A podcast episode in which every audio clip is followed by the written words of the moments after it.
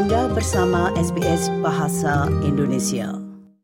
Pendengar, sebuah studi baru yang ditugaskan oleh Organisasi Kesehatan Dunia memperkirakan 17 juta orang di Eropa hidup dengan gejala long COVID.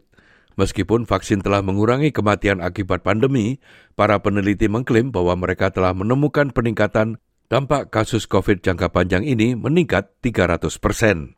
Berikut ini laporan tentang hal tersebut yang disusun oleh Ellen Lee untuk SBS News.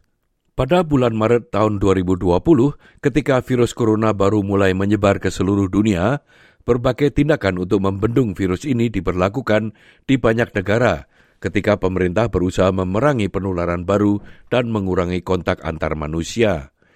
Namun ketika beberapa bagian Eropa mulai melonggarkan tindakan penguncian pada musim panas tahun 2020, banyak dokter menyadari akan pasien yang belum pulih sepenuhnya dari COVID-19 dan beberapa yang menderita gejala jangka panjang.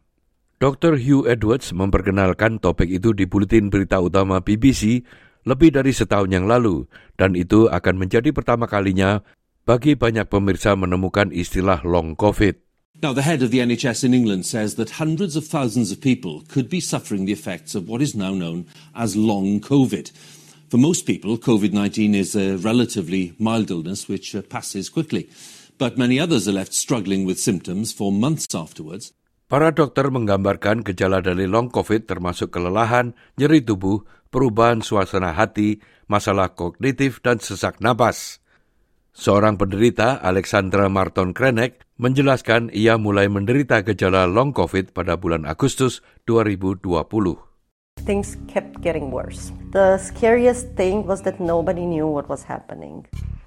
I was off work for nine months in the beginning. Then I started a phase return. I had to interrupt it. Was off work again. Back then, I uh, I was running a department, and I realized after one and a half years of long COVID that this is something I cannot do anymore. Seorang pasien lainnya, Molly Williams, adalah seorang fisioterapis di Inggris dan ia didiagnosis long COVID pada awal tahun 2020. Ia mengatakan timbulnya gejala benar-benar tidak terduga. Ia mengatakan ia bangun pagi pada suatu hari dengan suhu yang tinggi, sakit kepala, kelelahan ekstrim, sampai akhirnya ia tidak bisa meninggalkan rumah. Ia percaya masalahnya mungkin jauh lebih besar daripada yang diduga pertama kalinya oleh para petugas kesehatan. I think this is literally the tip of an iceberg. I feel like we are only scratching the surface of the degree of the problem that we have with the survival of people who have suffered with long COVID.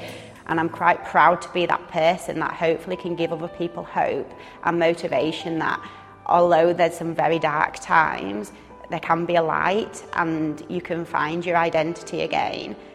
Dr. Catherine Smallwood dari Organisasi Kesehatan Dunia mengatakan bahwa keadaan yang dialami oleh Williams memang benar. WHO menugaskan laporan dari Institute of Health Metrics and Evaluation yang mengatakan sebanyak 17 juta orang mungkin menderita long COVID antara tahun 2020 dan 2021. Many diseases are mysteries, and it takes a while for us to gather the information, understand how the disease is affecting our human bodies. And finally, that's happening now. There is an acceleration, and we're starting to see the fruits of that research.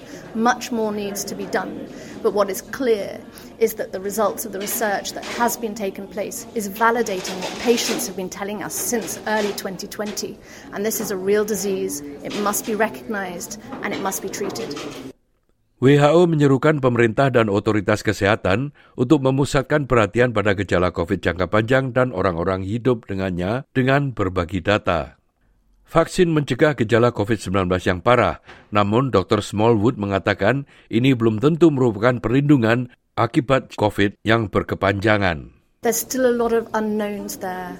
But what is clear is that even if you have had the vaccine, you still might go on to get long COVID. Now, we still need to understand more in terms of what that means, in terms of the severity of the symptoms, the duration of the symptoms. But certainly, long COVID is still a very good reason to avoid getting infected with SARS CoV 2. Namun WHO mengatakan jumlah yang terpengaruh tidak signifikan. While most people who develop COVID 19 recover fully, it's estimated that 10 to 20% develop a variety of mid and long term effects, like fatigue, breathlessness, and cognitive dysfunction. Pendengar demikianlah tadi sebuah rangkuman mengenai laporan dari WHO tentang long COVID. Laporan itu disusun oleh Ellen Lee untuk SBS News dan disampaikan oleh Ricky Kusumo. Sukai, berbagi, komentar. Ikuti SBS program Bahasa Indonesia di Facebook.